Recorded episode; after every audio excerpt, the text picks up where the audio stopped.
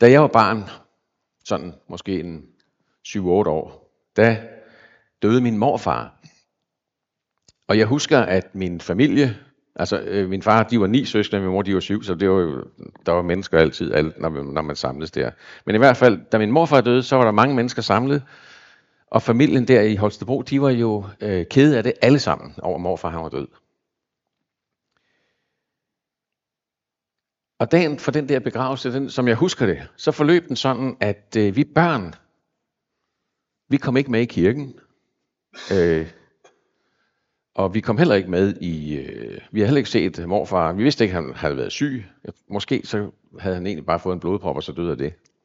Øhm, så vi, og vi så ham heller ikke altså på sygehuset. Vi var ikke forbi at se, at han, han ligesom var tage afsked. Så, så øhm, ingen fortalte hvad, sådan set, hvad der var sket, andet end han, at morfar han var død. Og efter begravelsen, så var der sådan en mindesammenkomst. Og her husker jeg heller ikke, at vi børn vi var med. Så mit minde om min morfar, det er en, et billede af en ældre mand, der sidder i, de boede på Viborgvej i Holstebro, og de havde sådan en lille lejlighed, min mor og morfar, og så sad han der, når vi, når vi børnebørn så kom på besøg, og vi kom fra Sjælland, vi råbte og skreg jo som sindssyge, sådan nogle møgunger fra København. og så husker jeg, så det han gjorde, det var lige at skrue ned for høreapparatet, og så kunne han holde ud af være der. Så det er sådan det, det, øh, det jeg husker omkring ham. Øhm, og så husker jeg, at der var mange, der var kede af det. Men der var ikke noget sprog for det der med sorgen. Øhm, der var ikke, øh, der var ikke, der var ikke båret af tro, som man kan sige, nogen, nogen af os er jo vokset, altså, at jeg er vokset op med, med kirke og tro og sådan noget, og, og, og ved døden, så, så taler man jo om håb og et eller andet, men der var, ingen, der var ingen ord. Der var bare nogle stemninger, som vi som børn så skulle finde ud af at fortolke, så, sådan som øh, børn og unge og, og så voksne. Øh, lidt specielt. Men jeg husker det som, så der var ikke noget sprog for det der med, hvordan taler man om det, der er svært. Folk var bare kede af det. Ja. Og så noget senere, da jeg så, og, og jeg, jeg må sige, at øh, jeg, jeg har jo været til nogle begravelser sådan gennem mit liv. Jeg er 60 år nu, så efterhånden så har jeg været til nogle stykker. Men det, de, de, i mine unge år, det var faktisk ikke så tit, for folk døde jo ikke på den måde. Øh, så, og så som 27-årig, så kom jeg til en begravelse, der var jeg blevet en kristen, og jeg arbejdede på et behandlingshjem, øh, og der var der en af, af beboerne der, en ung mand, som, øh, som havde, havde det, haft det svært, og så var han sådan nogenlunde landet med sine udfordringer og sit misbrug, og så simpelthen så døde han. En morgen, vi skulle væk ham og ned til morgenmad, så lå han i sengen og var død. Øh, og det var jo trist. Det var rigtig trist. Men så da vi kom til begravelsen, så oplevede jeg en begravelse, som var helt anderledes end den der, jeg husker min morfars begravelse. Altså, øhm, den unge mand der, hans forældre var der, og hans søskende var der, og der var venner, og der var jo naboer og bekendte. Altså, der var rigtig mange til den der begravelse. Det var helt, det var jo mange, der kendte den her unge mand. Og der var en helt anden stemning. Og det handlede simpelthen om, at, at der, at altså, øh, den unge mands forældre, de var troende, og, og der, var, der var mange troende til stede. Og den unge mand, han var, han, øh, han var jo selv blevet et troende menneske. Og, han, og, og man kan sige, jeg kan huske det som, som det der med, at, at, at der var nogen, der kunne tale om et håb. Evighedshåbet og at vi skulle se ham igen, og at han, nøj, hvor han har haft det bøvlet, og han har haft det svært, men der, hvor han var nu, der havde han det godt. En helt anden fortælling end den første fortælling ved min morfars død. Og der var en glæde, selvom det var med tårer. Og, øh, og jeg, jeg var jo ikke i familie med ham eller noget, men, men, men, og jeg blev berørt af det alligevel, fordi det var så ægte. Det var ikke forestillet, men det var simpelthen så ægte det der med, at man gennem tårerne kunne tale om håb, og at der er glæde i himlen. Fantastisk. Kæmpe forskel på det første, og så til, og så til den her begravelse. Og den dag der, der tror jeg, det sådan rigtig begyndte at gå op for mig, at den troendes liv, det er et liv, som på en eller anden måde kan bære igennem alle livets situationer. Hvad end det måtte være, glæder og sorger, hvad end livet måtte byde på, så den troende har på en eller anden måde noget at øh, holde fast i.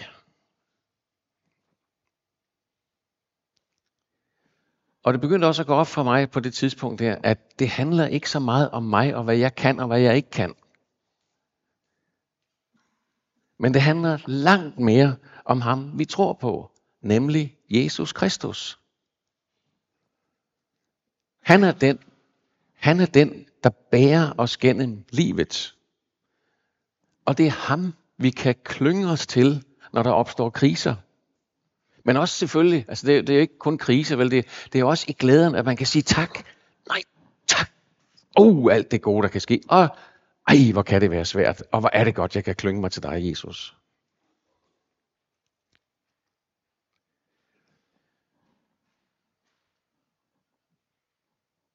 Den troende har på en eller anden måde noget at klynge sig til, når alt andet, andet synes at forsvinde med en. Og, og den første tekst, vi læste her fra Jobs bog, den er jo lidt makaber på en eller anden måde, men den udtrykker jo præcis det samme, at når alt er taget væk, selv når mit kød er fortæret, altså op, taget væk, så skal Job skue, Gud, står der. Ham og ingen anden skal mine øjne se, siger Job. Et fantastisk evighedshåb.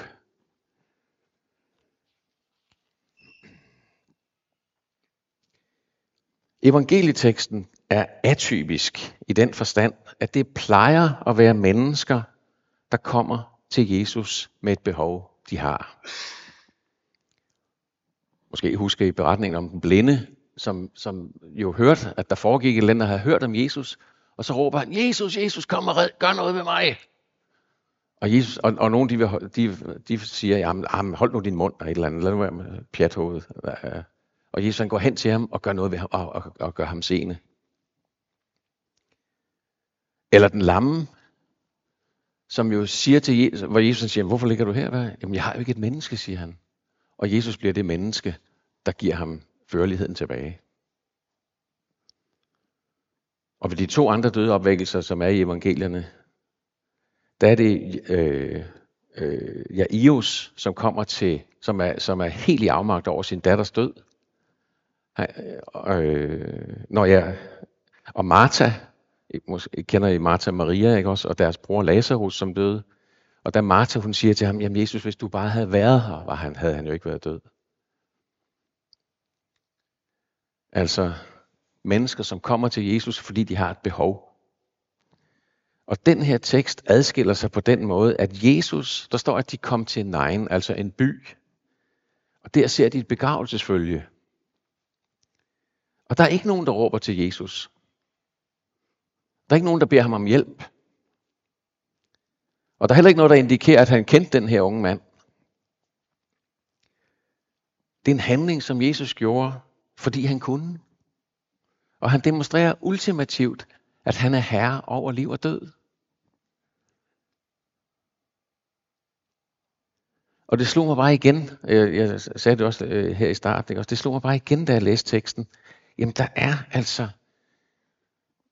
vi træder ind i en beskrivelse af en virkelighed, øh, som jo handler om liv og død. Og nogle gange, så, så når vi hører teksten for eksempel om, øh, ja, hvad hedder det nu, den fortabte søn, ikke? Og så er det jo en lignelse, altså en beretning om det eller et eller andet. Så er det på en eller anden måde på afstand. Men her, der træder vi ind i en virkelighed, hvor der er klagesang. Folk er ulykkelige. Der er jo et menneske, som er dødt. Og, og, og Jesus træder hen til, til dem, den virkelighed, de er i. Lige der gør han noget. Lige der handler han. Og det slog mig bare, at jamen, kristenlivet, er, det, det er altså et liv, som på en eller anden måde har en, en særlig, øh, noget særligt over sig i det der med, at det kan, at det, det, det har noget at sige ind i alle, alle af livets aspekter.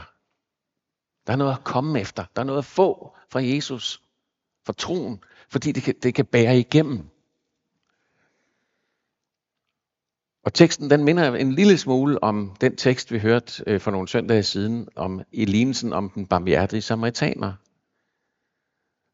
Hvor der står, at, at da samaritaneren så han ham, den forslåede, som lå der på vejen, og fik medynk med ham. Og der står her om Jesus, at da han så hende, altså moren, fik han medynk med hende.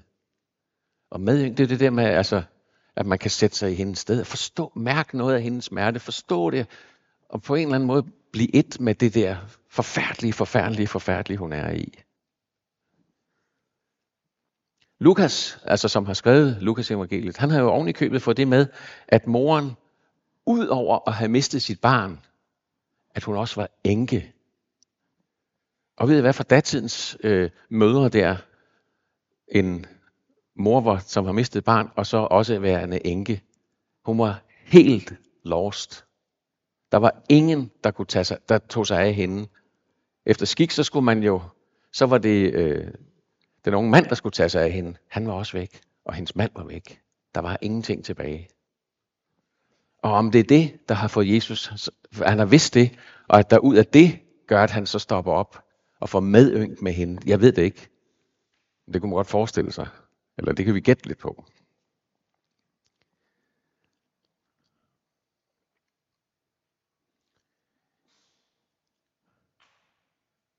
Men det har helt sikkert påvirket moren der, at hun har stået, altså været med i overvejelserne, hvem skal nu tage sig af mig? Jeg har mistet det hele. Først min mand, og nu min søn.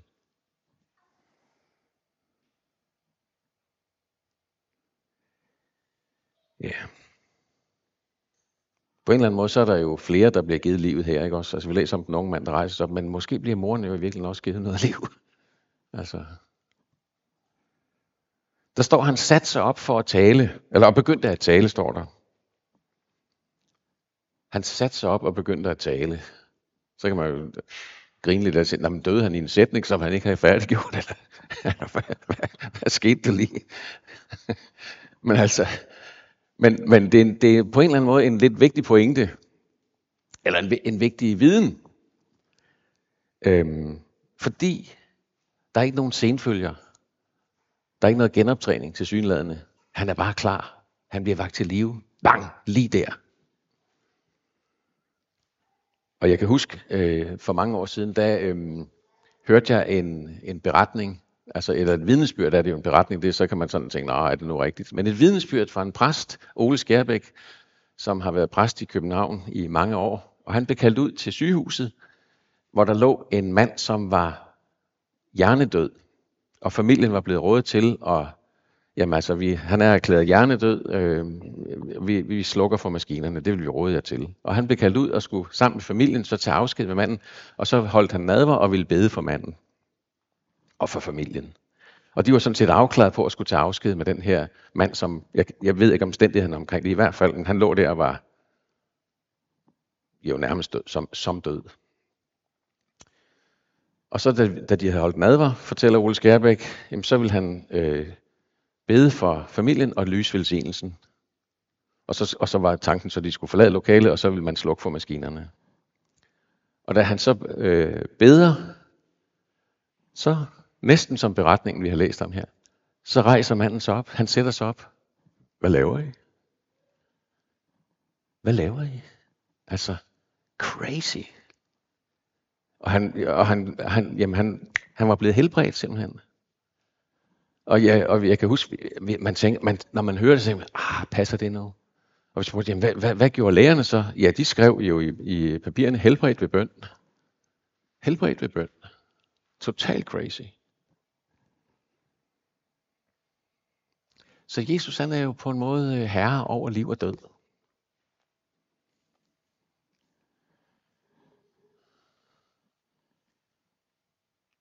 Og det her det er en lille afstikker. Men verdens største fly, det er en Airbus, Airbus tror jeg den hedder, A380. Den vejer 575 tons. Og den, den har jo overhalet det ukrainsk byggede Antonov AN 225, for den vejer 640 tons. Altså Airbusen er større, men det her Antonov fly, det er tungere.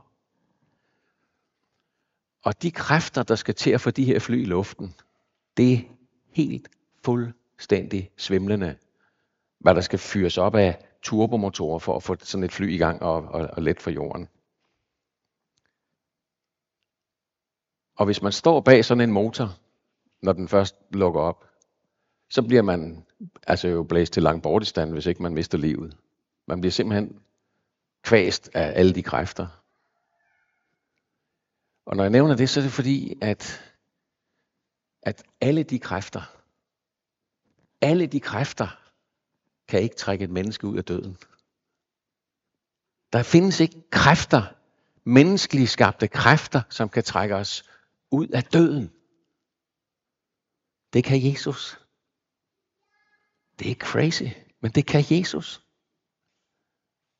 Han kan trække os fra døden og ind i livet. Det er crazy. På min svigerfars øh, gravsten, der står der et, et vers fra en salme, vi synger. Livets Gud mig skærmer, jeg er hans barn. Ud hans hånd mig river af dødens garn. Og jeg tænkte sådan, øh, jamen han var 90, da han døde, og han har levet et fantastisk liv, men og alligevel så tænker jeg dø med den vidshed, som sådan et øh, sikkerhed, ud hans hånd Marie var af dødens gang, og han kendte jo alle teksterne. Han havde jo også læst om enken søn for nejen og et eller andet. Og alligevel så, ja, det synes jeg bare, det tror jeg også, der skal stå på min sten. Nej, det, det ved jeg ikke. I ved godt, hvad der står på hypokonderens øh, gravsten, ikke også? Der kan I se, hvad jeg sagde. Nej, dog. Undskyld. Det er kun Jesu guddommelige kraft, der kan give os livet. Det er, det er kun Jesu kraft, der kan give os livet. Jesus han hang på korset, og han var selv ved at dø. Han var selv ved at dø. Og så siger han til den røver, som, som er lige så bevidst om sin egen, altså jeg, lige om, der hang to, han, der, man blev, han blev henrettet sammen med to andre. Og den ene af dem kigger han over og siger, og siger til, i dag skal du være med mig i himmeriget. Nærmest i dødsøjeblikket øh, øjeblikket bliver han givet livet. Ja. I dag skal du være med mig i himmeriget. Men teksten til i dag, den, den har også en side af det, som, som på en eller anden måde, øh, der er jo også den side af det, at når vi mister, at så kan det jo gøre noget ved os. Det minder os måske om, at teksten kan minde os om eget tab, eller om andres tab. Og for mange år siden, der var der en, øh, en ung mand, ja, øh, som vi som familie kendte en del til, eller ham og hans familie, og han blev alvorligt syg. Og i begyndelsen af sygdomsforløbet, så, så talte han om, at han øh, håbede på et mirakel, og at han blev rask. Og mange af os, vi bad jo tidligt og sent for ham. Og på et tidspunkt øh, i det der sygdomsforløb, der, jeg kan huske, at jeg kører på motorvej og på vej sydpå, og så fik jeg sådan en klar tanke, øh, at, at øh, den her, jeg nævner ikke lige hans navn, vel, men altså den her unge mand, han kommer ikke til at overleve det her, han kommer til at dø. Så synes Gud, han talte til mig om, at han skulle dø. Han overlever ikke, han dør. Og så talte jeg med Mia om det, min kone. Og hun blev, I kan, måske kender I Mia, hun kan godt, hun kan godt blive lidt vred. Altså, hun, hun har sådan lidt temperament, kan man godt sige. Så hun blev lidt vred og skældt ud. Og sagde, det skal du ikke sige. Du skal ikke stjæle min tro. Og det var faktisk ikke det, der var min hensigt, vel? Altså. Og jeg fortsatte jo med at bede for manden. Og vi fortsatte med at bede. Men det gik også, som jeg havde, synes jeg havde hørt Gud sige til mig. Han døde. Det var en forfærdelig. Det var forfærdeligt. Og alligevel til den begravelse kunne vi med tårer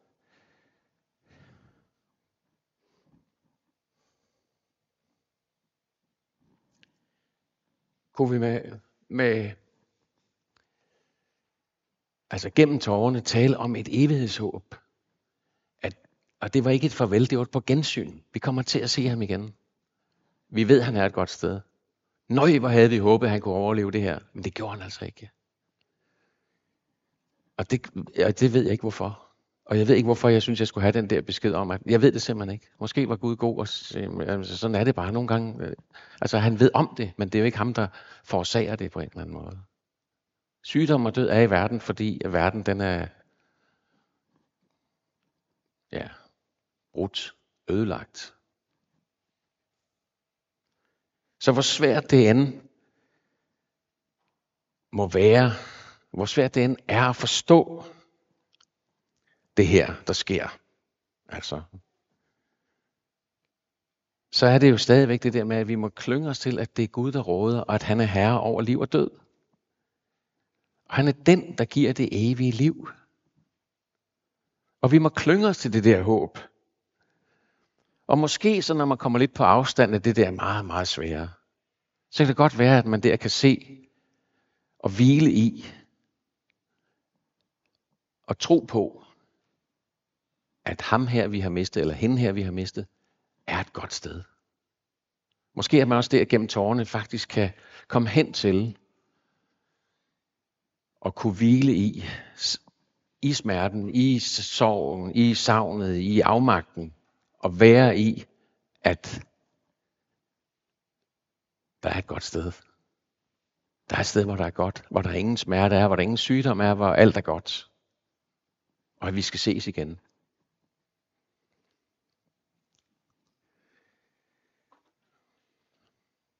Vi synger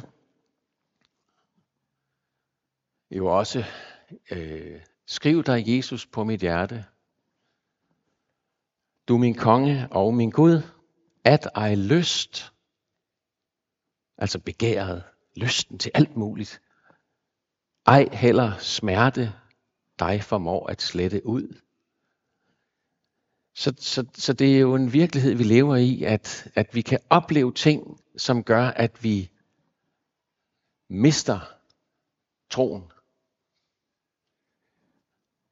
Og det behøver ikke altid at være smerten, der får os til at miste. Det kan simpelthen også være begæret, altså at vi kan blive så optaget af karriere, penge og alt muligt, så vi tænker, at nu har jeg simpelthen ikke brug for Gud længere. Det behøver ikke kun at være smerten, men, men teksten her er jo sådan en lille smule smertefuld. Eller kan være i hvert fald, ikke, ikke for enken.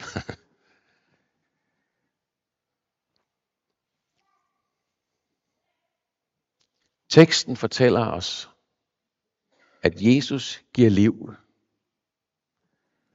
Men det kan jo godt være, at det ikke var det, vi oplevede i en eller anden given situation, at vi synes faktisk, det var lidt svært.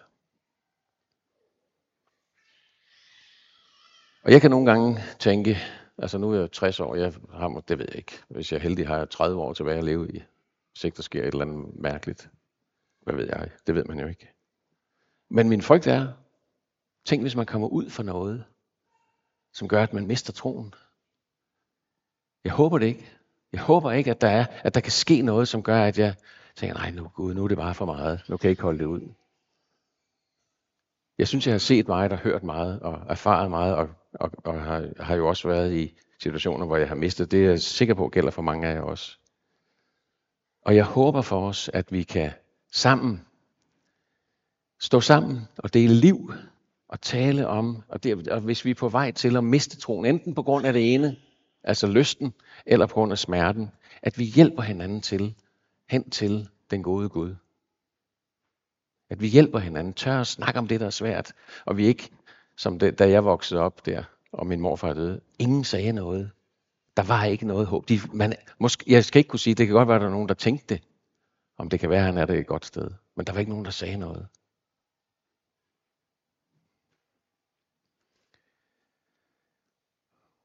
Ja. I Johannes evangeliet, der siger Jesus, Jeg er opstandelsen og livet. Den, som tror på mig, skal leve, om han end dør. Og enhver, som lever og tror på mig, skal i aldrig i evighed dø. Er det ikke fantastisk? Jesus han rører virkelig ved livet og døden her i den her tekst til os.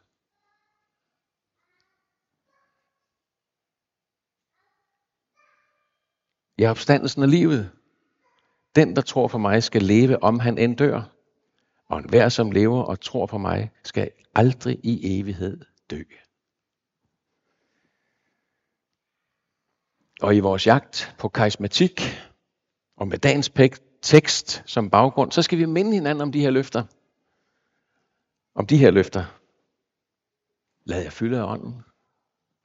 Og så bed om hvad som helst. I Johannes 15, Jesus siger, bed om hvad som helst i mit navn. Lad jer fylde af ånden, og bed om hvad som helst. Så hvad er de gode nyheder til os i dag? Ja, det er ultimativt jo, at Gud, han er, at Jesus han er herre over liv og død. Men det er også bed med kraft og frimodighed. Bed med kraft og frimodighed. Ja. Amen. Amen. Og lad os bede sammen. Himmelske Far, kære Jesus.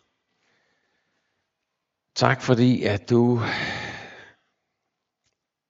kan opvække de døde. Tak, her, at vi ved troen på dig kan få lov til at leve evigt. Og tak, her, at du er en god Gud, som rækker ud til os og møder os i vores smerter og afmagt og lidelser. Og du har øh, noget godt at give os der, her. Tak fordi, at din hånd, den kan rive os ud af dødens garn. Og her fyld os nu med trøst og med kraft og med mod og med vidshed om, at du er en levende opstanden Gud. Amen.